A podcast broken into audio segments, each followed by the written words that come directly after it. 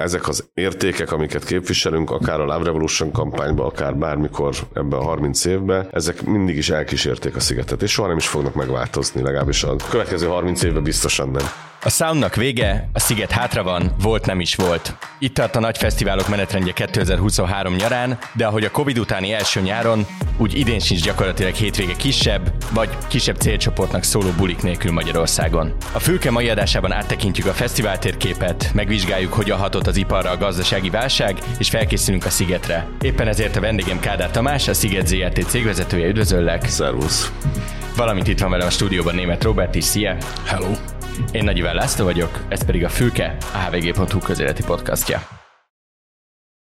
Nagyon köszönöm, hogy itt vagytok, és ahogy a bevezetőben mindig elhangzik, hogy ez egy közéleti podcast, talán kezdjünk a legközéletibb kérdéssel elsőként. Amikor itt voltál tavaly Tamás, akkor alapvetően a kata törvényről beszéltünk az adás egy nagyobb részében, mert az akkor volt újdonság, most egy évvel később vagyunk.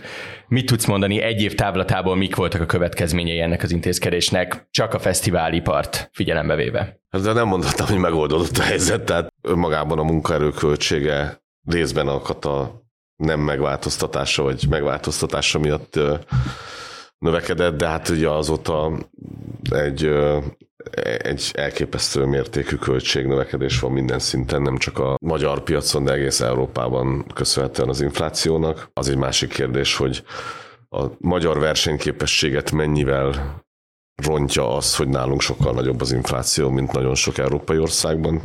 Rontja? Rontja, persze. Tehát abszolút. láthatóan, vagy érezhetően? Érezhetően rontja, igen. Tehát ez már a, a tavalyi szigeten is látszott, hogy akkor ugye ennek a jelei már érezhetők voltak a, az ételárakban. Ugye a étel előállítási költség, élelmiszerinfláció ugye a legmagasabb gyakorlatilag az összes inflációs hatás közül.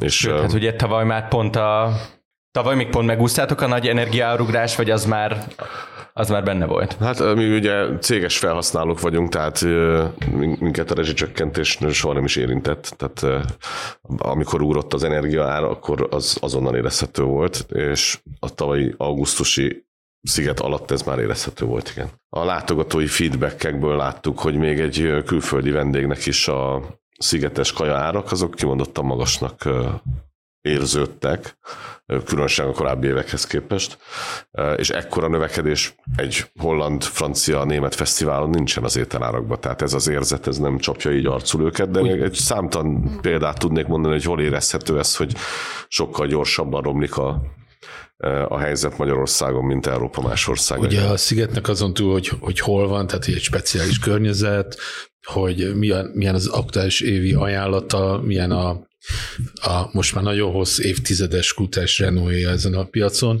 Ugye az volt az egyik vonzereje, hogy, hogy a nagy európai fesztiválokhoz képest azért olcsóbb. Hát még nagyon régen, ugye most 30 éves a cég, igen, igen. és még nagyon régen volt olyan kampány Németországban, hogy Ein Bier, ein Euro. Így van. És van, így van. igen. Na, szóval, ez, hogy, ez, hogy ez, ez, egy, ez, egy, ez, egy, ez egy vonzerő volt a sok minden más mellett, hogy ez most hogy áll? Ez, ez nincs már. Tehát ah. nem, nem, nem az a mondjuk úgy, hogy versenyelőnye a szigetnek Európában, hogy, hogy olcsó. Különös tekintettel arra, hogy például az idei évben az utazás az lényegesen megdrágult a korábbi évekhez képest is, tavalyhoz képest is, de 19-hez képest, amikor tavalyt megelőzően utoljára volt sziget, ahhoz képest végkép. Tehát az a csomag, amiből egy külföldi vendég eljön a szigetre, beleértve az itt tartózkodását, étel, ital, szállás, stb. Ez borzasztóan megdrágult. Uh-huh. Úgyhogy ez, ez a fajta versenyelőny, hogy sokkal olcsóbb a sziget, ez, ez megszűnt. Még mindig egy napra vetítve például jegyárunk sokkal olcsóbb, mint egy európai fesztiválé, de a teljes csomag az, az már nem, nem attól versenyképes. Maradt még, maradt még azon túl egyébként, hogy, hogy mit és hol kínáltok a, a, a fesztivál látogatóknak, maradt még ilyen, valamilyen fajta versenyelőnye a, a Szigetnek az európai fesztivál piacon? Persze, hát az, hogy ez a sziget. Azt Tehát, értem, ezt, értem, ezt mondtam. Ezt mondtam nevén, igen. Nem ezt csak mondtam, a az hogy, atmoszférája, a jellege, a hihetetlen program felhozatala. Tehát a... Na, ezekre mondottam, hogy mindez, ami eddig megvolt, azon felül maradt egyébként? Én úgy mondom, hogy ár előnye mondom, a jegyárban van előny, mert körülbelül annyiért kapsz meg egy hatnapos fesztivált most, mint Nyugat-Európában egy háromnapos mm. fesztivál bérletet.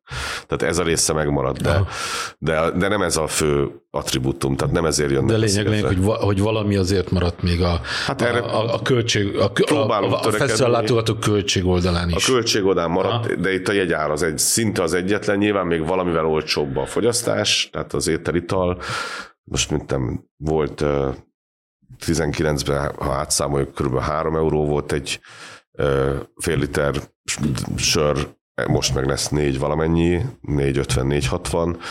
Nyugat-Európában még mindig 7-8 euró egy sör, tehát hogyha fél literre számolom. Tehát, hogy van, van, van valamekkora árelőny, de olvad el. Nyilván, hogyha a forint árfolyam romlik, akkor az most bármi furcsán is hangzik, az a külföldi vendégeinknek nem rossz, mert ugye ő euróval érkezik.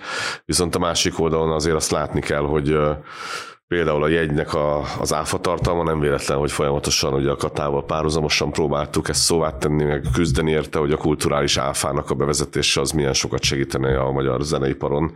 Nem csak rajtunk, minden szereplőn egyébként, mert olyan magas az áfa tartalma egy jegynek, ami viszont... 27 százalék, ugye? Egy, egy, egy fesztiválnál 18 százalék, koncertjegyeknél, kluboknál 27 százalék, ez mind, 18 is egyébként kb. duplája az európai átlagnak. Mennyi az európai átlag? Hát ilyen 8-9 százalékos kulturális áfák vannak Európában, ahol vannak, és nagyon sok helyen vannak. Ilyen, ilyen hogy mondjam, kivételek vagy, vagy kitételek az a helyi áfa törvényekben, hogy a kulturális rendezvények, koncertek, fesztiválok azok kedvezményes áfával működjenek, és ennek igenis volna értelme, mert így tud exporttermékké válni egy koncert vagy egy fesztivál, hogy, hogy a, a jegyára versenyképes. Vannak magyar zeneipari szerveződések. Így van. Um, tárgyal, az, egy, az egyiknek a társelnöke is vagy. Így van, így van. a számból vetted ki a szót. Uh, szóval, hogy tárgyaltuk ez ügyben? Van fogadókészség, vagy merevel utasítás van? Vagy, vagy azt tudom, hogy évek óta ez téma, évek óta próbál a, a zeneipar változást elérni. Ez, ez ügyben van, van bármilyen esély arra, hogy lejjebb a, ezt a kulturális áfát? A Music Hungary szövetség az, aki a legtöbbet próbál mondjuk úgy, hogy lobbizik, vagy lobbizott ennek érdekében, hogy annak vagyok a társadalmak, és ez nekem ilyen veszőparipám. Tehát most már sokan tudják, hogyha telefonálok, akkor azért telefonálok, hogy ezt próbáljam erőltetni. Ja, az áfás csávó. Ez az áfás csávó. És uh, most volt egyébként egy uh, BKIK, Budapesti Kereskedelmi Iparkamara által szervezett uh, találkozó, ahol, amin részt vett a pénzügyminiszter, ott is előadtam ezt a felvetést vagy javaslatot. Van, van egy nagyon-nagyon alaposan végig gondolt és megírt tanulmánya mögött, tehát hatástanulmány, hogy ez mivel jár, milyen előnyöket jelent ez a költségvetésnek, és így tovább. Ez próbáljuk mindenhova eljuttatni. Hogy mondjam, tehát mindig van valami ok, hogy miért nem aktuális ez a kérdés. Szerintem most is lesz nagyon könnyű magyarázat arra, hogy miért nem aktuális ez a Mit kérdés. Mit szoktak mondani, hogy miért nem elfogadható? Hát nagyon sok választ hallottunk már, hogy miért nem jó. Tehát az egyik, hogy a válasz az szokott lenni, hogy ugye ez a kormányzat, ez alapvetően a munka adóit, vagy a munkához kapcsolódó, munkabérhez kapcsolódó adókat próbálja alacsonyan tartani, és a fogyasztáshoz kapcsolódókat magasan. Ugye így van kitalálva a balansz, költségvetés balansz, utána hallottuk azt is, hogy nincs balanszban a költségvetés, tehát ez most nem fér bele. Uh-huh. Tehát mindig van valamilyen válasz én meg nem adom fel. Tehát én azt gondolom, hogy miután tényleg egy nagyon-nagyon jól indokolható, racionális lépés lenne ez, ami az egész magyar zeneipart mindenféle célzott támogatások nélkül, vagy azok mellőzésével tudná segíteni, ezért ennek van, van értelme és létjogosultsága. Felvetődött már a munkaerő kérdése, meg, meg most is szó volt róla. A Szigetet egyébként, vagy a Sziget csoportnak a fesztiválját mennyire érinti az a munkaerőhiány, ami egyébként Magyarországon érzékelhető, hogy, hogy lehet, hogy kallódó munkaerő lenne, de hogy olyan, ami szakosodott, azt nagyon nehéz találni, ezt mennyire érzékelitek? Hát nagyon féltünk a tavalyi szezonig, ugye, ugye mi két szezont kihagytunk a tavalyi szezon előtt, de most arra úgy tűnik, hogy ez megoldódni látszik, és azért azt se felejtsük el, hogy azért itt azok a szakterületek, ahol, ne, ahol nekünk szükségünk van munkaerőre, és tényleg szakmai tudást igényel, ugye ez általában a fesztivál infrastruktúrájának a kialakításához kapcsolódik, tehát villanyszerelők, stb. Tehát most az építőipar azért egy erős hanyatlásban van. Tehát az, aki eddig elszívta vagy a Covid alatt elszívta ezt a munkaerőt, az most éppen nem tudja foglalkoztatni ezeket az embereket, úgyhogy ez ennek most mondjuk úgy, hogy haszonélvezői vagyunk. Ha már szóba került a két év kihagyás, meg a járvány lezárások, meg a munkaerő, az is kérdés, hogy ugye azt is lehetett tudni, hogy a zeneiparban volt egy nagy eláramlás, szakemberek, ródok, technikusok, mindenféle háttér emberek, akiknek fontos részük van egyébként ahhoz, hogy megvalósuljon a koncertek, fesztiválok. Ők mennyire jöttek vissza? Vagy ti mennyire látjátok, mennyire? Most kérdezlek, mint fesztivál szerveződ is, meg egy nagy, a legnagyobb magyar zeneipari szerveződésnek az egyik vezetőjét is. Nem látjuk azt, hogy így visszaáramlottak volna a zeneiparba ezek az emberek. Mindenki megoldja a dolgát, ahogy tudja, de, de az a mondjuk úgy, hogy kínálati bőség, ami ezt jellemezte ezt a világot, hogy lehetett válogatni szakemberek között, lehetett válogatni cégek között, akik ilyeneket, ilyen típusú szolgáltatásokat adtak. Ez nincs. Tehát, ezt így érzitek a fesztivál szervezéssel? Során is, tehát ez problémát okoz mondjuk? Nekünk azért egy stabil alvállalkozói Aha. körünk van. Tavaly nagyobb problémát okozott, mint idén, mert tavaly azért kialakult az, hogy kivel tudunk megint, nem tudom, három-öt évre, tíz évre tervezni. Az inflációval kapcsolatban még visszakanyarodnék az árakhoz és egyebekhez kettő kérdés. Az egyik, hogy mennyire kellett különböző sziget szolgáltatásokat emelni, tehát akár jegyár, akár más, ez majd neked eszedbe jut, hogy nekem mi nem jut eszembe most. A másik pedig, hogy a bookingoknál mennyire volt probléma, hogy, hogy, hogy így hát azért erősen ingadozott a, a forint, euró, forint, dollár árfolyam hát az elmúlt egy évben. A tendenciát tekintve gyengül a forint folyamatosan. Tehát, hogy... Vagy, tehát ez mit jelent egy booking? Tehát ez nyilván én, se, én sem mindig értem, te, aki hallgatja ezt meg még inkább, mit De kell ilyenkor csinálni? Ez egy relatív, tehát relatív egyszerű logika, és uh-huh. kikerülhetetlen probléma igazából számunkra, és ezt is folyamatosan elmondjuk, hogy ez mi, mi a, egy olyan fesztivál, amelyik nagy külföldi előadókat, vagy akár cég legyen a Live Nation, tehát nem csak magunkról beszélek, nagy külföldi előadókat hoz Magyarországra, az évről évre rosszabb helyzetben van a forint gyengülés miatt. Miért? Relatív egyszerű a, a képlet, megvesszük most mondjuk egy házszámot 1 millió euróért a fellépőt, de a bevételi oldal ennek forintban jelent keletkezik meg, mert ugye a napi jegyeket a Szigeten is, de egyébként bárhol más fesztiválon is, koncertteremben, stb. magyarok veszik, és forintban értékesítjük. Ami azt jelenti, hogy ha az 1 millió eurós fellépti díj hónapról hónapra többe kerül nekünk, akkor annyival több bevételt kell forintban generálni, tehát ez egy relatív egyszerű matek. Évről évre 10-15 százalékot romlik a forint az euróhoz képest, és hiába ezek a hullámzások, amiket mondasz, ez nyilván le lehet fedni ezeket a hullámzásokat pénzügyi műveletekkel, uh-huh. jó időben vásárolt euróval és eladott euróval, stb. De ez nem az én szakmám, de szerencsére van olyan nálunk, aki ehhez nagyon ért, de magát azt a tendenciát, hogy évről évre gyengül a forint nagyon sokat, ezt, ez borzasztó nehéz kompenzálni. Uh-huh. Mennyivel, bocsánat, mennyivel emeltetek az árakon idére? Mondjuk vegyük a az átlagos napi egyárat, meg az átlagos heti egyárat. Hát ugye mi ahhoz igazítunk napi egyárat, ami egy ö, nagy koncert, egy ilyen headliner show költsége lenne mondjuk a ö, Budapest arénába, Paplászlóba, stb. Tehát, hogy ugye vannak ezek a nagy koncertek, és ezeknek az átlag árához igazítjuk a napi egyárat, ugye azzal a az ajánlattal, hogy a szigeten itt nem egy koncertet tudsz megnézni ennyiből, hanem nagyon sokat. Hogyha ha bírod, akkor 5-6 hetet meg tudsz nézni. Tavalyihoz, tavalyi árakhoz képest egy, szerintem 10% alatt van egyébként a, ez, az, ez a járnövekedés. Miközben a forint ennél sokkal többet romlott. Tehát ez ki lehet jelenteni, hogy ha csak a jegybevételeket nézzük, idén rosszabb mérleggel tud zárni a sziget, mint a tavalyi évben az infláció véget? Nyilván nem fogom tudni most megmondani még a mérlegünket, mert nem mindegy, hogy hány darab jegyet adunk el. Tehát ez a, ez a szorzó, ez, ez, ez egy fontos eleme, de mi arra számítunk, hogy sokkal rosszabb eredménnyel fogunk zárni, mint tavaly, de ez köszönhető annak is, hogy sokkal többet fektetünk a fesztiválba magába.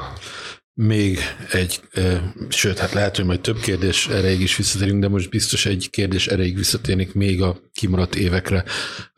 Hogy látod, átalakult a Nemzetközi Fesztivál piac emiatt a két év kimaradás miatt van, amik, vannak olyan dolgok, amik markánsan újra lettek gondolva, amik nagyon megváltoztak.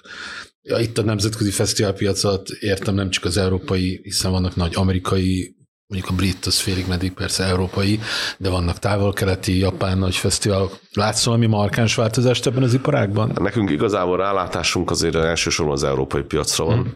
Részben a tulajdonosunk által, részben nyilván mi az európai versenytársainkat figyeljük nagyon.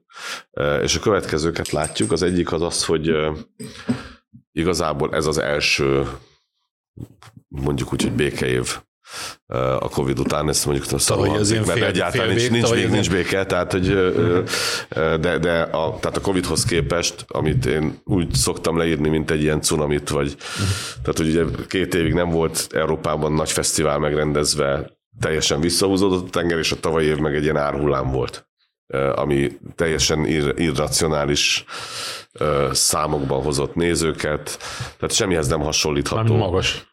Igen, hát tehát mindenki, tényleg mindenki egy kiszabadult. Mindenki a... kiszabadult, ja. és ráadásul nagyon sokan mi is két évig arról győzködtük a vendégeinket, hogy tartsák meg a jegyüket, mert ma mindjárt lesz fesztivál, és akkor jöjjenek. Tehát nekünk több ezer olyan vendégünk volt, aki még 2019 végén vagy 20 elején vette meg. Ez is generálta ezt az irracionál, általad irracionálisnak nevezett ilyen, ilyen, ilyen cunami-szerű fesztiválokon megjelenést, hogy, hogy egyébként mindenki ilyenkor kipörgette a, a már korábban meg. Mindenki kipörgette. Azt én értem, hogy ebben benne volt az is. A, tehát az európai piacokon ugye, mármint nyugat-európaiakat hívom európaiak, ott nagyon sok voucher volt a, a, az emberek zsebében, mert ott ugye nagyon sok támogató intézkedést hozott nagyon sok kormány mm. a fesztivál szervezők kedvéért, hogy lehessen tényleg ilyen érték, tehát ha már megvette a jegyét, akkor egy ilyen váltót adott ki a, a fesztivál, hogy ezt majd beválthatod a következő fesztiválon, ami okozott egy cashflow problémát is egyébként, mert nagyon sok olyan látogató volt, aki nem hozott be új pénzt a,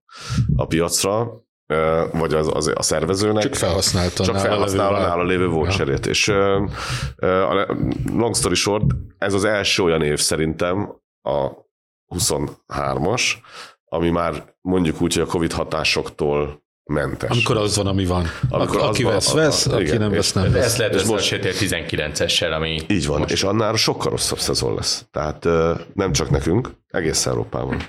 Tehát nagyon-nagyon átalakulni látszik a, ez az egész fesztiválpiac. Ugye borzalmasan megnőttek a költségek eh, mindenkinél, és eh, azt látjuk, hogy a, a, nagy, a nagy szereplők azok, akiknek ez a a vonzereje, a gravitációja megmaradt, és hát esnek kellnek a kisebb fesztiválok. Mert hogy az van, hogy, a, hogy a nagy, hogyha valahova költök, mondja az egyszeri fesztiválatot, akkor elköltöm a tuti helyen, ahol biztos azt kapom, amit Egyrészt remélek, igen, másrészt, és, és, a kicsikre nem áldoznak. Másrészt a nagy szereplők tudnak olyan line-upot összerakni, olyan szolgáltatásokat összerakni, a... így van. Tehát, hogy, hogy akkor tutira költünk, a nem tutit meg inkább akkor nem. Igen, de közben azt is látjuk, hogy, hogy relatív nagynak számító, vagy jó line nekiinduló fesztiválok utolsó pillanatban lemondják a megrendezést, mondván, hogy nem jött ki a matek, akkor inkább nem csináljuk. Tehát nagyon furcsa jelenségek vannak, mindenki próbál a safe side-on maradni inkább, tehát hogyha azt látja, hogy nagy veszteséget rakna össze pont az előző évek cashflow mínusza miatt, akkor inkább neki se indul vagy az utolsó pillanatban megáll, behúzza a kéziféket, és azt mondja, nem. Tehát láttunk ilyet Németországban, most két-három fesztiválnál is, hogy két héttel a fesztivál előtt egyszer csak lemondták. Hmm. Itthon mi a tendencia? Mert Itthon, Itthon így lentről más. felfele nézve pont az látszik, hogy egyre több, egyre apróbb vagy egyre nisebb fesztivál jelenik meg. Tavaly nyáron nagyon dübörgött, és idén is láttam több olyat, amit, amit még akár korábban nem. Itthon picit más a helyzet, azt látjuk, hogy a mondjuk úgy, hogy butik fesztiválok azok itt tök jól el vannak, Mit, mit értesz ez alatt? Igen? Hát, hogy, hogy mondjuk 5-6 ezer fős. Azt én értem, de konkrétan. Tehát, hogy melyik fesztivált neveznéd ilyennek? Csak hogy... Hát most tényleg múlt héten egy szuper sikeres Colorado fesztivál volt. Ja, értem. Oké, okay. tehát uh, a Colorado például... Én azt annak okay. nevezném mindenképp. Jól fogynak a jegyek a bánkitóra, és így tovább. Uh-huh. Tehát ezek, ezek tök jó fesztiválok. mondjuk úgy, hogy tízezer fős látogatószámig így nagyon jól el vannak, mert egy hazai line elsősorban hazai line magyar fellépőkkel, magyar vendégekkel össze tudják rakni a Általában egy kulturálisan jól kitalált Így van, van egy jó üzenet, így van, így Ah. van. És ezek egy jó, jó irányba mennek, és ez, és ez szuper dolog. Tehát én azt gondolom, hogy ez tök jó, mert amikor ezek elkezdenek majd gondokkal küzdködni, ezek a fesztiválok, akkor a, a, a, akkor van igazán baj. Tehát akkor látjuk, hogy de mert úgy, akkor, úgy érzek, ennek van, van, van erre esély, hogy Persze, persze. Hát én azt gondolom, hogy eh, nem, nem kell nagyon pessimistának lenni ahhoz, hogy, eh, hogy lássuk azt, hogy egy válságba gyalogolunk bele folyamatosan. Tehát eh, és azt tudjuk már 2009-ből, 2010-ből, hogy a válság, minden válságban, gazdasági válságban az első dolog, amit lehúz egy háztartási költségvetés, az a kultúra. az szerinted nem kellett volna, hogy már idén is látszódjon, ha valamilyen, valamilyen markáns... Nekem erről van véleményem, hogy miért nem látszódik, Hallgat. de, egy. egyáltalán nem biztos, hogy igazam van. Tehát én, én azt gondolom, hogy az a kommunikáció, amit folyamatosan hallunk, hogy minden rendben van, és a, a, magyar, a magyar állampolgárok meg vannak védve mindenféle negatív hatástól, mert minden, minden tök jó. Ez, ez még, még éret. Tehát ennek a hatása az, hogy nem érzik a háztartások egyelőre azt, hogy, hogy valami nagy baj van. Vagy Tehát azt mondta, hogy tavaly még a Covid felszabadultság és a nem lesz baj ígéret, az elég volt ahhoz, hogy egy ilyen boomot csináljon, de idénre a valóság beköszön annyira, hogy Hát idén érzem azt, hogy a nem lesz baj ígéret még kitart nyáron. Igen, tehát én úgy értettem, az mondja Tamás, hogy tehát, tehát azt Tehát mond- igazából már a tartalékokat érik fel a háztartások szerintem. Érdemes megnézni, hogy egy balatoni nyaralás mennyibe kerül, érdemes megnézni, hogy egy külföldi nyaralás mennyibe kerül, és nyár, nyár végére vagy őszre szerintem ez a lendület is, vagy ez a tévhit is el fog fogyni, Tehát úgy de ne legyen igazam. Tehát úgy gondolod, hogy a, ami a fesztiválokat illeti, a jövő nyár lesz egy ilyen, egy ilyen igazság pillanat? Szerintem én azt gondolom, hogy az idei nyár is egy, egy, egy igazságpillanat abból a szempontból, hogy tényleg az első olyan szezon, ami a, az elmúlt mondjuk úgy, hogy három évnyi covidos időszak utáni első szezon. Tehát ebből, ebből a szempontból egy igazságpillanat Magyarországon tud lenni a jövő nyár egy, egy igazságpillanat. Tehát, Tehát ö, amikor majd kiderül, hogy, hogy akkor mennyi. hogy, hogy ezek, pont, hogy ezek a butik fesztiválok, kisebb fesztiválok, kimondott a magyar közönséget megszólító fesztiválok, Mhm. koncertek, klubélet, stb., hogy ez mennyire tud egy, egy, egy, egy gazdasági válság közepette fennmaradni. ha, ha már itt vagy, és a klubéletet megemlített, akkor egy, egy, egy nagyon rövid kitérőt tegyünk, mert mégiscsak egy vagy olyan fesztivál szervező vagy, vagy aki nyilván rálátsz egyébként a teljes magyar zeneipar egészére. Azt látjuk, hogy soha ennyi zenekar nem volt, aki meg tudott tölteni, vagy nagyon sok ember tud, tudott bevinni nagy helyekre. Szerintem az elmúlt 30 évben sosem volt annyi zenekar, ennyi potens, aki mondjuk egy Budapest parkban mondjuk sok nézőt tud bevinni, vagy akár más nagy helyszínekre. Ezt, ezt te hogy látod? Ez tényleg csak egy ilyen kitérő, de ha már itt vagy velünk, akkor én én ezt nem hagynám ki, ezt a kérdést. Hát más nagy helyszínek, tehát például a, tehát az, hogy mit, hány éves az Aria, aki megtöltötte az arénát. Aréna, Budapest Park, eh, relatíve Az a- sok zenekar tud csinálni mondjuk az egy... arénát szerintem nagyon sok magyar zenekar, vagy nem, nincs több magyar zenekar most, mondjuk aki megtölt egy arénát, mint tíz évvel ezelőtt. Igen. Szerintem ugyanannyi van. A Budapest Park egy szuper koncerthelyszín egyébként, uh-huh.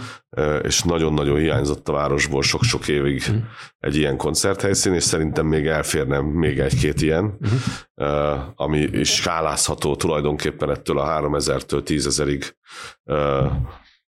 Ez egy óriási hiátus volt a városban, és igen, egy csomó zenekar ezért nagyon jól otthon érzi magát a Budapest Parkban, mert, mert sok, sok nézőt be tud vinni, de szerintem nincs több magyar zenekar egyébként. Van egy óriási boom ebbe a rap, trap szcénába, ami tök jó, iszonyú izgalmas, de én szerintem szám szerint nincs több ilyen zenekar, mint volt mondjuk 10-15 éve. Az Mármint aki sok, a nagy közönséget tud vonzani. Igen, igen. Tehát darabra, Aha. mondjuk így. Az, hogy most van egy, van egy tényleg egy stiláris robbanás mondjuk így a, a, a magyar zenébe, tehát hogy szerintem nagyon, nagyon izgalmas dolgok vannak a magyar könnyű zenébe, az szuper, tök jó, de meg, meg sok-sok stílusban vannak nagyon-nagyon jó minőségű előadók, ami, ami szuper. Én nem látom azt, hogy nőne a magyar zeneipar. Tehát uh-huh. hogy a bevétel termelő képessége, vagy hogy egy zenekar többet keresne, mint korábban, vagy jobban élne, mint korábban. Uh-huh. Uh, mindig nagyon szomorúan olvasom, amikor akármilyen balhé kapcsán jönnek a kommentek, hogy na hát ezek úgyis milliómosok, és hogy miért nem mennek el kapálni, és akkor meg tudják, mi az igazi munka, stb. Ezt a, ezt a Covid hát alatt. én nem irigyelném most egyelőre a magyar zeneipar. Jó, mindegy, nekem úgy tűnt, de nem kell ebben nem lehet, hogy több olyan zenész van, aki egy ilyen bizonyos láthatósági szintig tud felmenni pusztán azért, mert hozzáférhetőbb lett a zeneipar, és a hozzáférhető műfajok jöttek létre. Ez is elképzelhető. Mindegy. Nem, Lehet, nem. hogy tehát passz, nem, nem, nem kéne számolni igazából, de, de én azt látom, hogy nincs, tehát nincs egészséges helyzetben még a magyar zeneipar. Mm. Tehát a, se a fellépők, se a kiszolgáló rész, amit kérdeztél, vagy kérdeztetek, sem, sem pedig a, a szervezők. Azért lepett meg egyébként, amit mondtál Tamás, a arról, hogy mennyire telnek meg a, a buték fesztiválok, és milyen jövőjük van, mert idén a Fishing on Orfű az teljesen sold out volt, hogyha jól emlékszem, már, már hetekkel előre, és én, én korábban nem láttam ezt ennyire, és azért mindenképp szerettem, hogy beszéljünk kicsit erről, egyfelől azért, mert Robi, te felléptél, én pedig egy jó pár napot ott töltöttem, és, és én minden évben meg szoktam írni a token cikkemet erről, hogy, hogyha valaki igazán úgy akarja jól érezni magát Magyarországon fesztiválon, hogy csak jól érzi magát, nem a nagy koncertek miatt, és, és nem azért, mert a, a színes, szagos dolgokat szereti, hanem elmegy, jól érzi magát, és hazamegy. Arra a fesztivál a Fishing on Orfű talán a legjobb Magyarországon, és szerintem emellett, én nem tudom, Robi, neked mi volt a tapasztalatod, de nekem abszolút ez volt. Ugye egy nagyon-nagyon nagy előny volt idén, hogy nyitottak egy új kempinghelyet, ugye a régi Orfűi Aquaparknak a területén korlátlan mennyiségű sátorhelyet találhatott az ember gyakorlatilag, és nagyon-nagyon sokat dobott a fesztivál hangulatán az, hogy, az, hogy lehetett normálisan táborozni és, és létezni. Te hogy érezted? Hát figyelj, én, én, én, én, én ilyen ős fishinges vagyok, én azt hiszem az első fishingemmel játszottunk, még a Heaven Street 7 és aztán gyakorlatilag mindegyik fishingen, és uh, nagyjából végignéztem, hogy épülgetett ez a fesztivál, egy nagyon tudatos építkezés zajlik, zajlott. Nem nevezném a fishinget a Tamás terminológiai, terminológiája szerinti butik fesztiválnak, mert az már egyel vagy kettővel fölötti kategória. Nagyság, a, a látogatószámot tekintve is, meg a koncepciót tekintve sem olyan, mint a Colorado, vagy mint, mint a, mint a Bánkitó. Ez a klasszikus magyar Alterfest hangulat. Zenekarok tekintetében is ugye pár éve hoztak egy döntést, hogy kizárólag ezt a, kifejezetten ezt a magyar alter szénát, ami magában is egy nagyon színes világ, ezt jelenítik meg. Végig azt érzed, hogy ez egy önazonos fesztivál, nem akarnak többet markolni, mint ami van. Szóval én, én nagyon szeretem személyesen, Szerintem idén is. És mindig tudnak egy picit építeni, ez is tök jó, és uh, amit ide láttam belőle, az is, az is nagyon tetszett. Fishing elképesztően békés volt idén is, azt hiszem kettő darab biztonsági őrrel találkoztam egész végig, viszont pont ebben Akiknek a kevered... egyébként az volt, hogy Chihuahua Security. az azért az sokat elmond. És a, de, de az a érdekes, hogy, hogy, hogy pont azzal, hogy nem, nem tudom mindig meghatározni, hogy a phishingnek pontosan mi a fellépőkkel a célja, hogy nagyon érdekes a korosztály, mert vannak a 18 alattiak, vannak a 30 fölöttiek, és közte van egy viszonylag nagy vákum ahhoz képest, hogy a másik két szegmens az mennyire erősen Hát figyelj, nyilván ott, van, nyilván ott vannak mondjuk, a, mondjuk, mondjuk az én korosztályom, aki, aki mondjuk az ilyen 70-es évek elején vagy közepén született, aki mondjuk részben már a 80-as évek magyar undergroundján, meg a 90-es évek magyar undergroundján, alternatív rockján szocializálódott, annak egy, egy örömteli újra találkozás ezzel a kultúrával, részben az annak a szereplőivel, meg a fiatalabbakkal, a fiataloknak, meg nyilván az underground az folyamatosan vonzó a fiataloknak, tehát itt több korosztály tud ö, ö, találkozni valami olyannal, amit szeret. Ja, egy színpadon volt egymás után egy este a Brody, utána Deva és Analóg Balaton, és ez egy ilyen érdekes és összeáll, kombináció és, és, és teljesen rendben volt. Teljesen rendben volt. Viszont Tamás, már itt vagy, van egy fesztivál, ami, ami nem történt meg, és, és ezzel kapcsolatban nagyon kíváncsi vagyok, hogy hogyan értékelitek.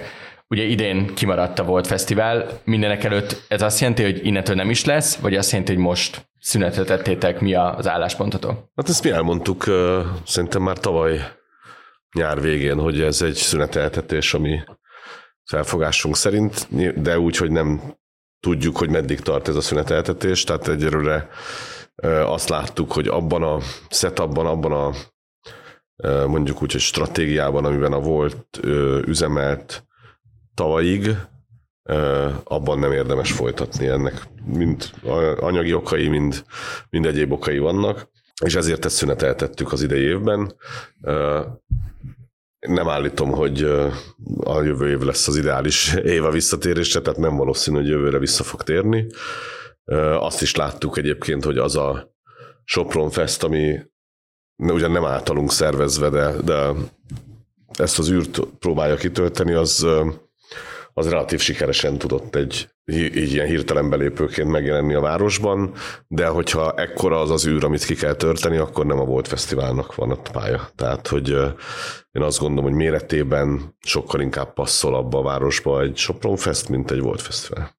És mi kell változzon, milyen körülmény, vagy, vagy milyen profilváltás kell a voltnak ahhoz, hogy valamilyen formában vissza tudjon térni? Mi a leginkább lényeges változó ebben hát az ami, ami, a, a, ami döntésünk mögött volt, vagy, vagy tanulság volt az az, hogy ekkora nagy külföldi fellépőket ilyen drágán egy ekkora fesztiválra elhozni, ez, ez nem egy fenntartható működése a volt fesztiválnak. Tehát addig is nagyon sok színusz volt mondjuk úgy a Volt Fesztivál sikerességében, tehát voltak nagyon jól sikerült évek, és voltak nagyon-nagyon rosszul sikerült évek, de ugye azzal, amit folyamatosan szajkózunk, hogy a költségek nőnek, a fellépti díjak, hogyha euróban, dollárban kell őket fizetni, akkor egyre nehezebben visszatermelhetők forintban, és így tovább.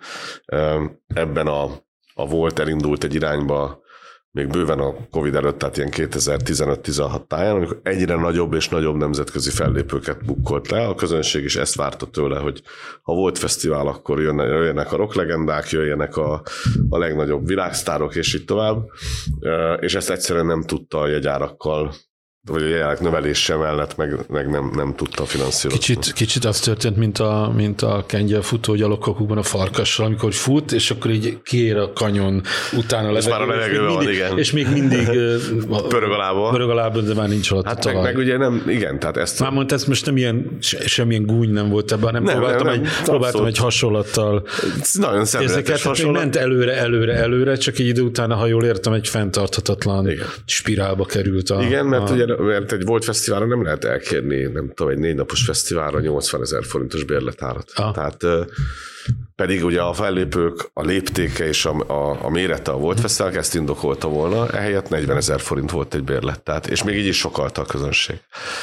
Úgyhogy igen, tehát mi azt látjuk, hogy hogy e- ez a stratégia, ez nem, ez, ez, ez, ez hogy elhagytuk a kanyont, vagy a, vagy a sziklát, és a, és a levegőbe pörgött a lábunk, úgyhogy itt újra kell gondolni, és újra kell varni ezt az egész kabátot.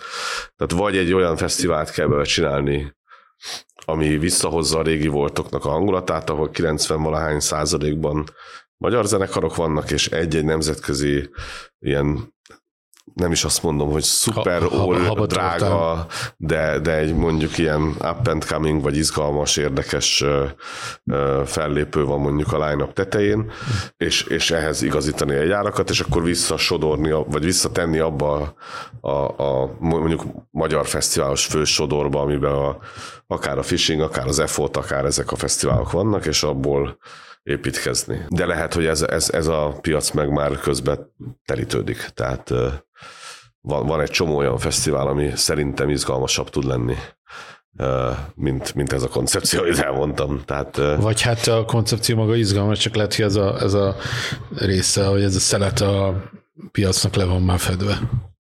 Így. Aha, Úgyhogy hát nyilván majd ez ki fog derülni. Most kivárunk, ez a, ez a válaszom. Ugye beszéltünk már műfajokról, meg beszéltünk fellépőkről is.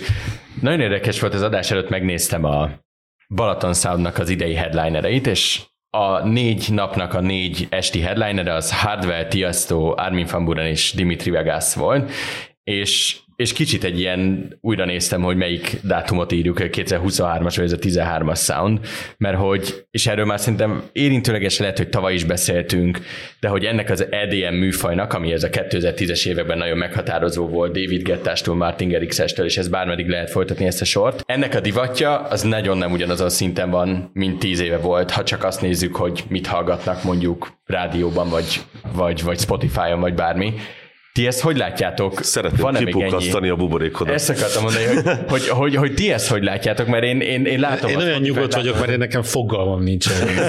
Én melyik, figyelek, melyik ötök, melyik tudod? Figyelek és nézek. Vagy azt látom, hogy Magyarországon mindenki technofesztiválokra jár, vagy alterfesztiválokra jár az ilyen fiatalabbak közül. Ez a fajta EDM, ez megmaradt a rádióhallgatóknak, és közben az a 20-as korai 30-as generáció ide kevésbé hallgat rádiót, mint mondjuk 10-15 évvel ezelőtt.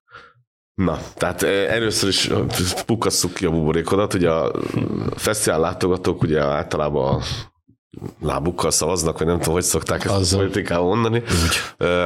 Hogy melyik napra vesznek jegyet, stb. mi érdekli őket, mi nem. Egyrészt bármelyik ilyen fellépő, akit felsoroltál, szerintem egy önálló són több jegyet adna el, mint a később példaként hozott alternatív elektronikus zenei fellépők bármelyike. Tehát ez szerintem egy fontos látni, hogy ez, ez nem, tehát évtizedek óta temetik az EDM-et, hogy ennek vége, és leáldozott, és nem divatos, senkit nem érdekel, stb. De nem áldozott le, nagyon sokan hallgatják, ez egy populáris műfaj, lehet nem szeretni ettől még, persze, meg van, aki utálja, meg teljesen érdektelennek tartja, stb., de egy nagyon-nagyon populáris műfaj. Az EDM az szerintem a pop zenéje a 2000 óta eltelt időszaknak, tehát és ettől működik is, tehát hogy például a péntek esti Armin van Buren show kimondottan élvezhető, az a baj, hogyha azt mondod, hogy Armin van Buren, nem, nem, nem tud nem eszembe jutni a régi sziget reklám. Ja, igen, a Buren, bu, bu, Buren, Buren, Buren.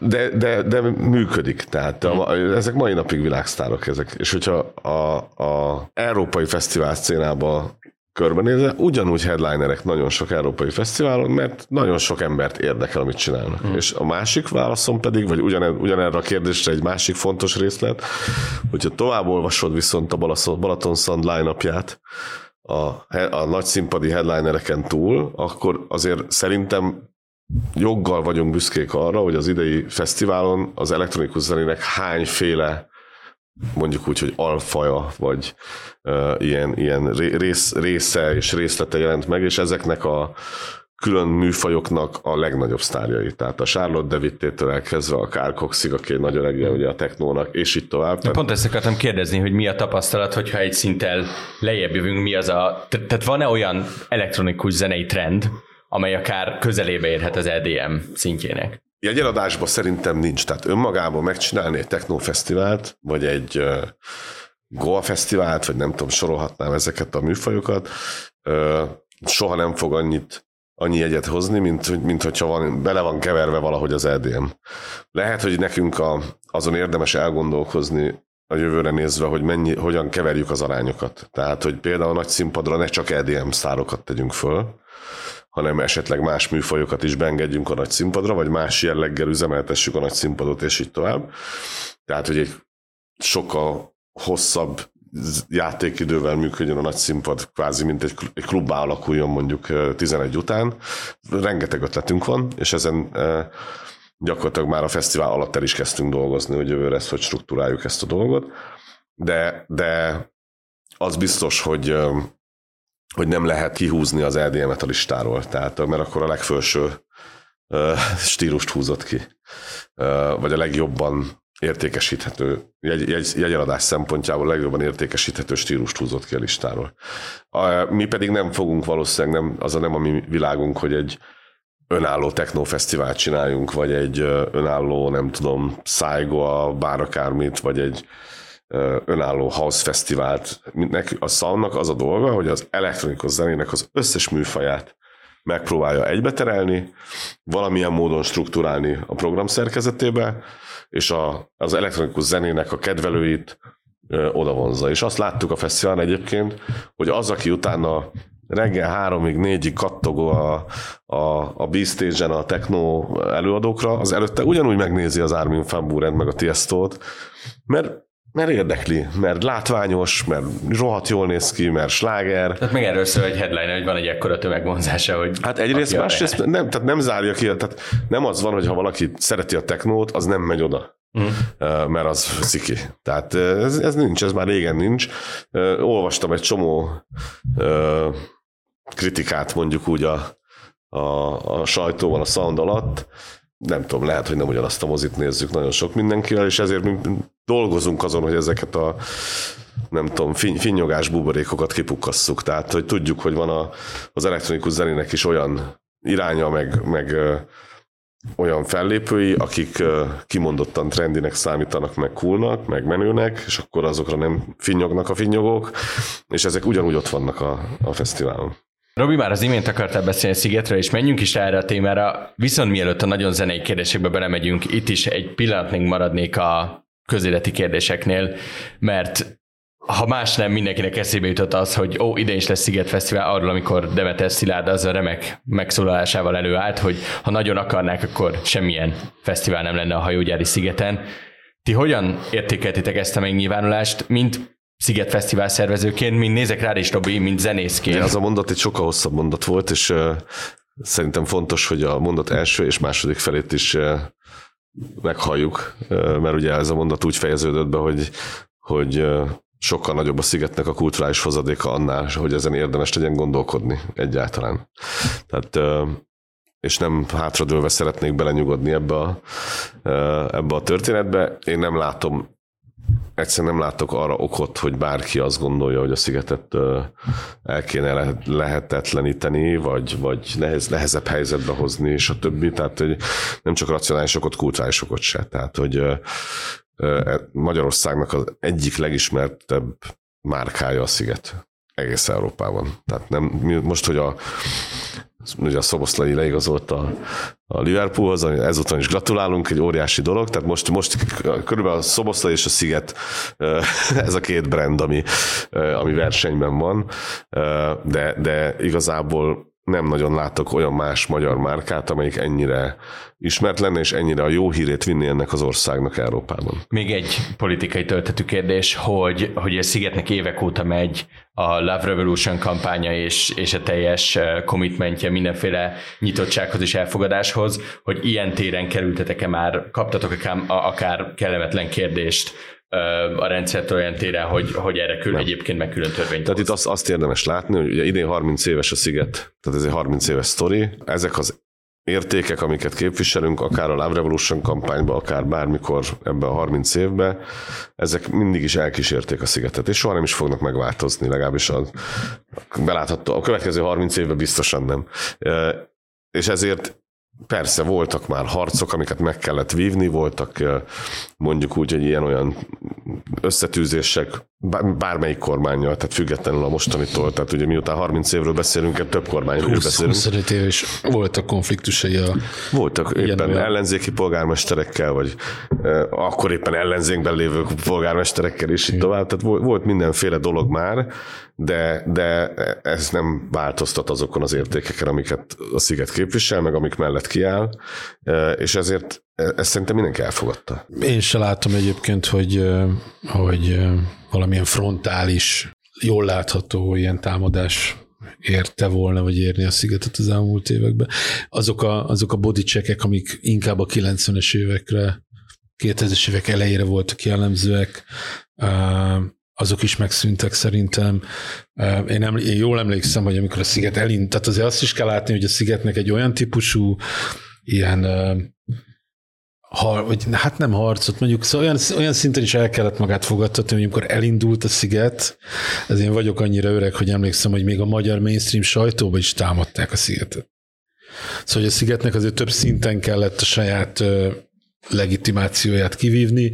Először egyáltalán még egy olyan országba indult el, ahol nem volt egy ilyen típusú fesztivál, egy ismert, hogy bejárat a dolog, megkapta magát, megkapta magáét annó a, a, a mainstream magyar sajtótól is, Aztán ez is eltűnt, aztán ezek a hangerő és egy bodicsekek is eltűntek. Azt meg egyébként nem látom, hogy, hogy amit itt említettél, ilyen típusú, hogy ezek miatt bármilyen jól látható támadás érni a szigetet. És nem, őszintén szóval nem tudom, jól látom jó, jó, nem is számítunk rá. Tehát, hogy uh, tényleg azt gondoljuk, azon kívül, hogy mekkora a kulturális hozadéka, mekkora az ismertség Európában, és így tovább, hogy nagyon sokszor próbálnak ilyen politikai erőtérbe elhelyezni minket. 30 éve létező bazi nagy kulturális fesztivál, ami nagyon sokat hozzátesz a magyar könnyűzenéhez, Egyébként tavaly évben több magyar lépett be a Sziget Fesztiválra, mint külföldi, tehát amikor elmondják, hogy csak a külföldieknek szól, az is kiderült, hogy egy marhaság, és a legtöbb magyar embert megszólító fesztivál Magyarországon. Tehát, és egyébként a legnagyobb turisztikai esemény is egyben, tehát pont.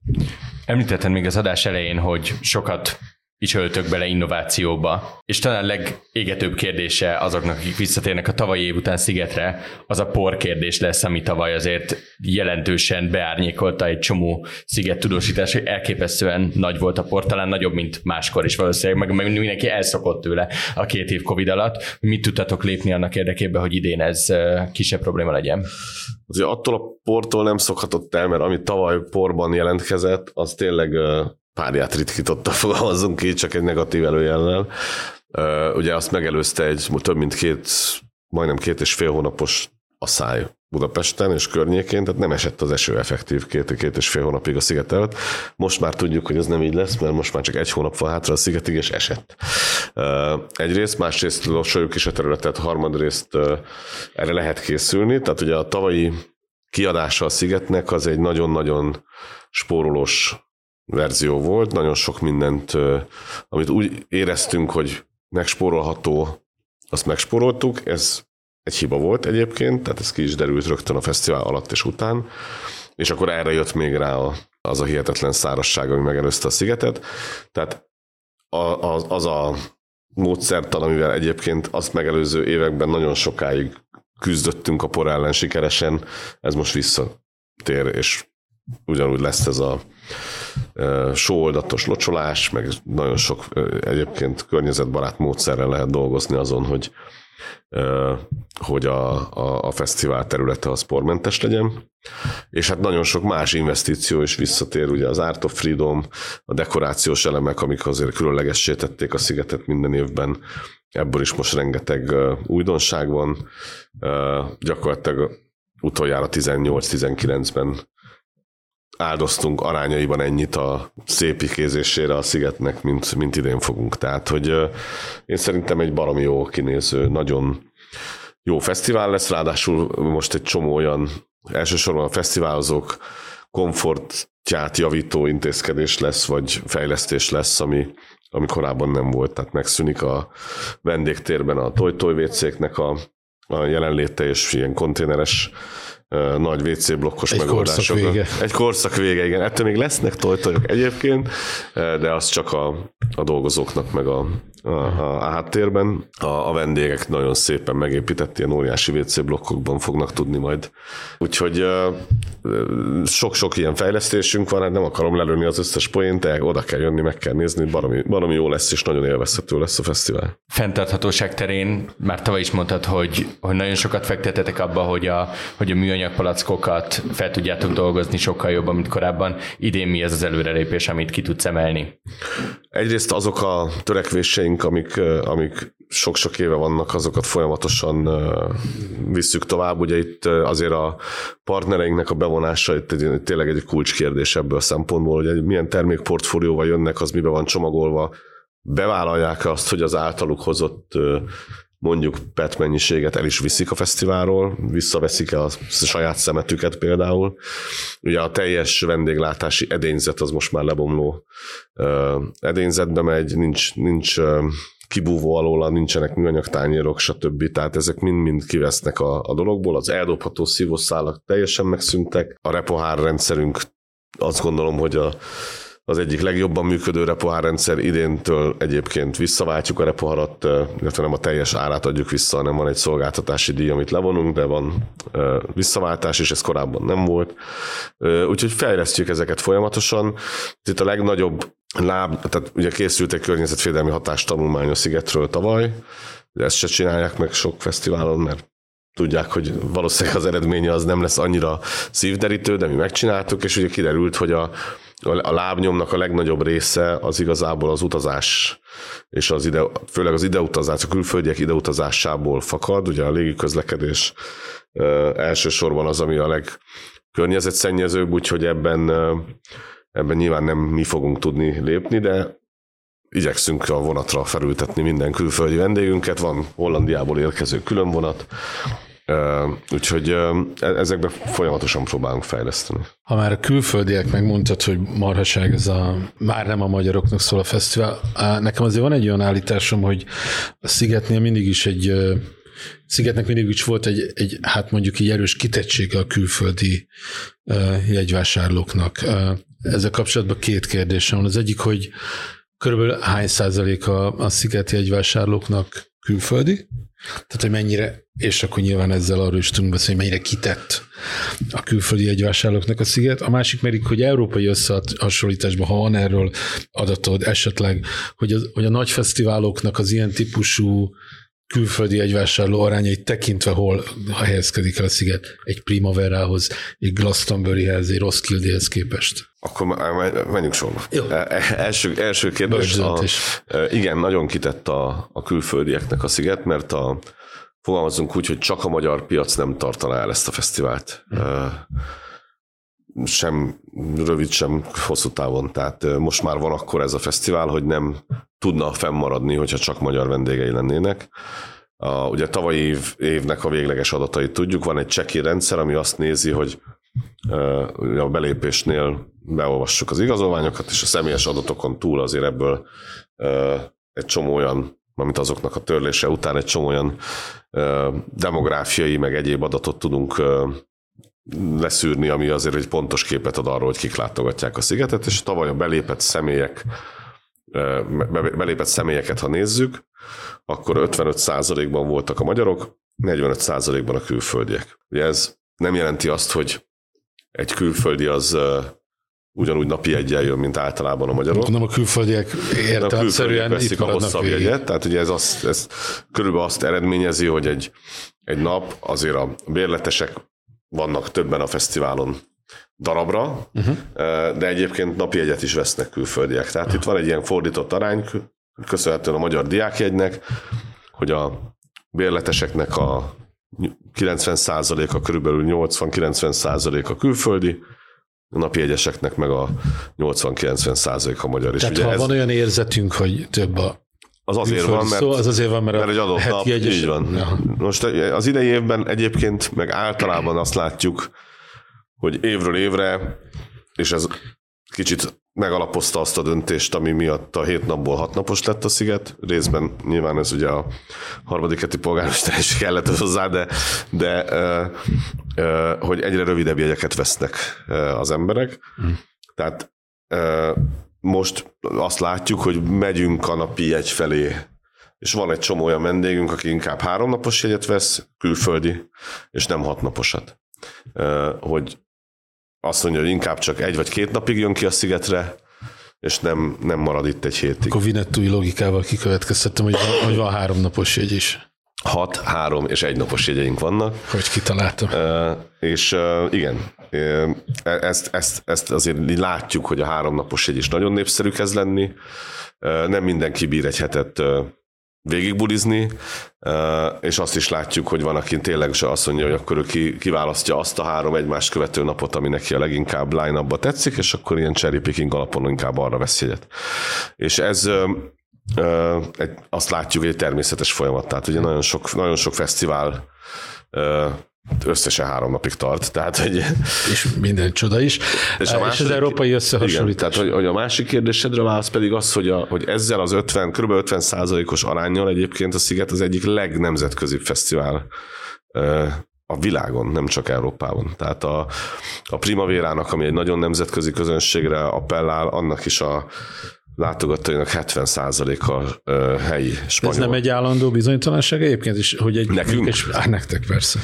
Hát mert hogy egy spanyol fesztivál, ha a spanyol jegyvásárlóknak Hát fogalmazunk úgy, hogyha mondjuk azt akarjuk, kevésbé van kitéve. azt akarjuk, hogy tehát házas legyen a sziget, akkor nekünk egy 300 milliós európai piacon Igen. kell jól szerepelnünk, de ugye nagyobb a merítés, tehát hogy, de kétségtelen tény, hogy nyilván a marketing költségeinket ez borzasztóan megdobja, hogy sok országban kell nagyon hatékonyan hirdetnünk, viszont, viszont tényleg egy, egy, ez egy európai fesztivál. Tehát a Glastonbury-n is nagyon sok külföldi van, de ott is 80 angol. Brit, Tehát, hogy a, van egy olyan fesztivál a portfóliónkban, ami egy sziget méretű vagy léptékű fesztivál, egy Parukaville nevű német fesztivál, Észak-Rajna Westfáliában, 95% a vendégeknek onnan jön Észak-Rajna Westfáliából. Tehát még csak még Dél-Németországban se kell hirdessenek, és 75 ezeren férnek be naponta. Tehát ezek, ezek borzasztóan egy fesztivál. Ez a nemzetközi get together mondjuk így, ez egyébként a szigetnek az egyik ilyen védjegye. Tehát, Aha. hogy ez nekünk jó. Nem tudjuk, hogy drága ezt, meg nehéz, meg kitettségünk van, igen, hmm. tehát nehéz összehozni, de csomóan ezért jönnek, mert egy hihetetlen jó nemzetközi légkör van, minden, minden nem tudom hány, most több ezer ember jön most Új-Zélandról, meg Ausztráliából. Szép hosszú út lesz. Szép hosszú út, de meg, megteszik. Nyilván valószínűleg európai ja, ja, ja. nyaraláson vannak, nem ja. tudom, de valamiért most Új-Zélandon, meg Ausztráliában hihetetlen népszerű a sziget. Elhangzott az egyik fontos szigettel kapcsolatos hashtag a line-up. Szerintem kicsit beszéljünk arról is. Nem is feltétlenül arról, hogy, hogy, hogy ki miért, tehát nem, nem egy ilyen zenesztétikai megközelítésben, hanem hogy például mennyire volt nehéz összerakni. Ez minden évben egy ilyen téma. De ugye a Balaton Szand kapcsán is beszéltünk a, a finnyogásról, én is finnyogtam már jó sokat a, a, a sziget kapcsán, nem akarok úgy viselkedni, mintha ilyet én nem tettem volna sosem. Tehát beszéljünk arról, hogy mennyire nehéz, mennyire volt most nehéz összerakni ezt a line volt-e valamilyen irány, koncepció, vagy egyáltalán beszéljünk arról, hogy, hogy, hogy mi szokott lenni a koncepció, mi vezérli a bookingot, amikor leköt szerződéseket. Szóval beszéljünk a line így hosszan. Szerintem érdemes ketté választani a line abból a szempontból, hogy kik a headlinerek, tehát a fő fellépők a nagy színpadon, vagy a nagyobb színpadokon, és hogy kik a kis, kisebb fellépőknek számító, de még mindig csemegék. világsztár, vagy csemegék, vagy nem tudom, igen, akik, akik az összes színpadon megjelennek általában. A headlinerek tekintetében ez mindig egy, egy mindig nehéz a booking. Tehát, mert sosem az van, hogy a, az első ötleted megvalósul. Tehát hazudnánk, ha azt mondanánk, hogy a hat nap fő fellépői az, az a hat fő fellépő, akit mi szerettünk volna, hogy legyen.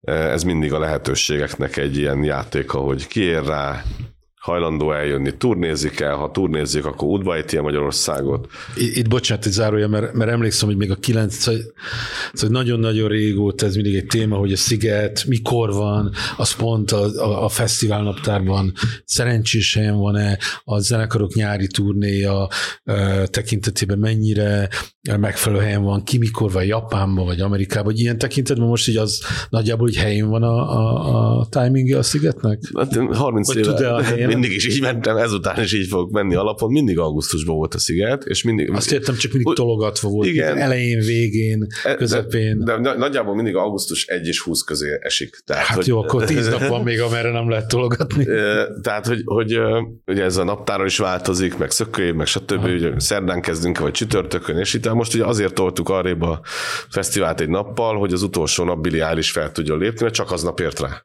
Aha. Tehát, hogy azért ezek tényleg a lehetőségeknek a, a, a folyamatos vadászatából adódnak ezek a helyzetek. De, Most de Billy Eilish akkora, vagy a- éreztétek akkora headlinernek ezek szerint, hogy megéri az egészet átmozgatni, hát persze, csak az ő. Hát a világ egyik leg, leg, legnagyobb, legkúrensebb headliner. Ja, Ja. Tehát borzasztó büszkék vagyunk rá, hogy jön, és igen, megért átmozgatni azt, a, azt az egy napot igazából, mert egyébként szerdán kezdődött volna a sziget, most csütörtökön kezdődik. De a, a tehát ebből a range ami az augusztus 1 és 20 közötti range, ebből nem fogunk soha kijönni, mm. és egyébként azt is nézegetjük most már, hogy ne ütközzünk, ne legyen crash a Forma 1 mert akkor nem nagyon lehet szállodaszobát találni Budapesten, és így tovább. Úgyhogy ebben ez van. Mi a nehezebb kérdés, hogy, hogy éppen igen, ki turnézik, ki nem.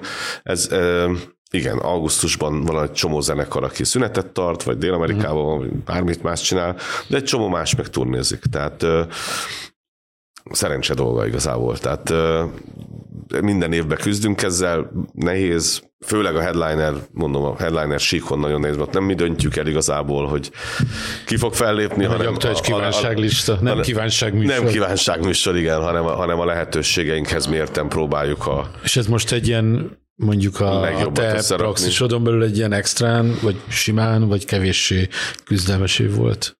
Én azt gondolom, hogy nem volt egyszerű, főleg így a 22-es szezonból kijöve, ugye már 22-es sziget előtt elkezdtük bukkolni a, a 23-asra, hogy most is már bőven a 24-esre dolgozunk. Nem volt könnyű összerakni, mondjuk úgy, hogy van néhány nap, amikor amikor lehettünk volna szerencsésebbek is, de, de alapvetően, hogy ránézzek a line akkor szerintem semmi okunk szégyenkezni. Tehát, hogy van négy olyan nap, amikor szerintem nagyon, nagyon sok európai fesztiválnál csak így csettintenek, hogy de kár, hogy nem nálunk van. És egy szinten lejjebb, miben más a szervezés? Ugye ott, ott, ott inkább az van, hogy hogy te mondod meg, hogy kit szeretnél elhozni, és akkor az általában el fog jönni, mert a Sziget van akkor a fesztivál, hogy hogy, hogy akár egy-egy kisebb, vagy up and coming, vagy izgalmasabb csemegének számító zenekar azt mondja, hogy akkor átrendezi ugyanaptárát, hogy az beleférjen. És, és ami, amilyen például a Freedom színpad, ami ugye a, a korábbi A38 színpad volt, ez, ez tökéletesen látszott tavaly is a line és szerintem idén is, hogy, hogy baromi izgalmas. Tehát, hogy tényleg ott, ott hosszú-hosszú koncertórákat el lehet tölteni ott. De ugyanez igaz egyébként nyilván műfai kérdés, de a, a Parti Arénára, a Colosseumra, és ugye tavaly indítottuk ezt a Dropyard nevű színpadot, ami meg ez a hip-hop, rap, trap, nagyon sok magyar fellépővel egyébként. Ott is most már egész Európából jönnek olyan barom izgalmas fellépők, hogy, hogy ott is nagyon-nagyon izgalmas program lesz. Viszonylag régen még nem volt meglepő hogy magyar zenekarok vannak nagy színpadon, sőt. Aztán volt egy időszak, amikor nem nagyon voltak magyar zenekarok a nagy színpadon, és most az elmúlt pár évben megint tendencia lett, hogy, hogy ha jól látom, vagy jól gondolom, azokat a magyar zenekarokat, vagy azok közül a magyar zenekarok közül, akik a relevánsak lehetnek egy nemzetközi közönségnek, B, annyira nagyok a saját jogukon már, hogy odaférnek, ezeket oda rakjátok. Sőt, tavaly óta ez nekem ilyen, nem tudom, misszióm lett, hogy minden, minden olyan magyar zenekarral, aki a nagy színpadon lép föl, megbeszéljük, hogy mitől lesz különleges az a fellépés az ő naptárjukban, vagy repertoárjukban is, tehát vagy az ja, ő... hogy valamivel hozzanak. Hogy ne a, ne a szokásos turné állomásként tekintsenek a sziget nagy színpadra, hanem hozzanak valami olyat, igen, ami akár vendégeket, akár díszletet, akár amit nem láthat máshol a közönség. Uh-huh. Most idén, ha fellépő három magyar zenekar, mind olyannal jön, amit nem lehet majd máshol látni tőlük. És ez a három zenekar, ez a Carson Coma, a Judlo, Halott pénz. Igen. Nagyjából mi az a, az eredmény, amivel így elégedett lennél Sziget után? Nézőszám, bevétel? Most a hangulatot nem kérdezem, hogy nyilván annak örülni, ha különösebb faxnik nélkül lemenne a fesztivál, de hogy egyébként a mérhető mutatók szempontjából. Mi most nem arra számolunk, hogy, hogy nagyobb lesz a fesztivál, vagy többen lesznek, mint tavaly, mert ugye, ahogy mondtam, ez az árhullám, ez elülni látszik. Szerintem, hogyha, hogyha pozitív eredménnyel zárjuk az idei évet, mint cég, tehát nulla fölött bárhol, akkor már boldogok vagyunk, mert tényleg nagyon sokat fog. A jó öreg nullszaldó. A, a, a jó öreg nullszaldó, de nyilván ez mondjuk azok után, ami az elmúlt három évben ért minket, ez, ez már egy siker. Tehát, és nem, nem győzöm hangsúlyozni, mennyit fektetünk bele most a szigetnek a kinézetébe, jellegébe, az élménybe, a kempingekbe, és így tovább. Tehát ez mind-mind olyan költség, ami, ami most a jövőnket alapozza meg, megépíti föl. Tamás, Robi, nagyon szépen köszönöm, hogy itt voltatok, a hallgatóinknak pedig köszönjük szépen a figyelmet. A fülke hamarosan folytatódik, addig is iratkozzanak fel a hvg.hu podcastokra és kapcsolják be az értesítéseket, hogy ne maradjanak le üzleti műsorunkról a Mérlegerről, Bábel Vilmos podcastjáról, az Elviteréről, valamint a Zcast friss epizódjairól sem. Én Nagy László vagyok, viszont hallásra.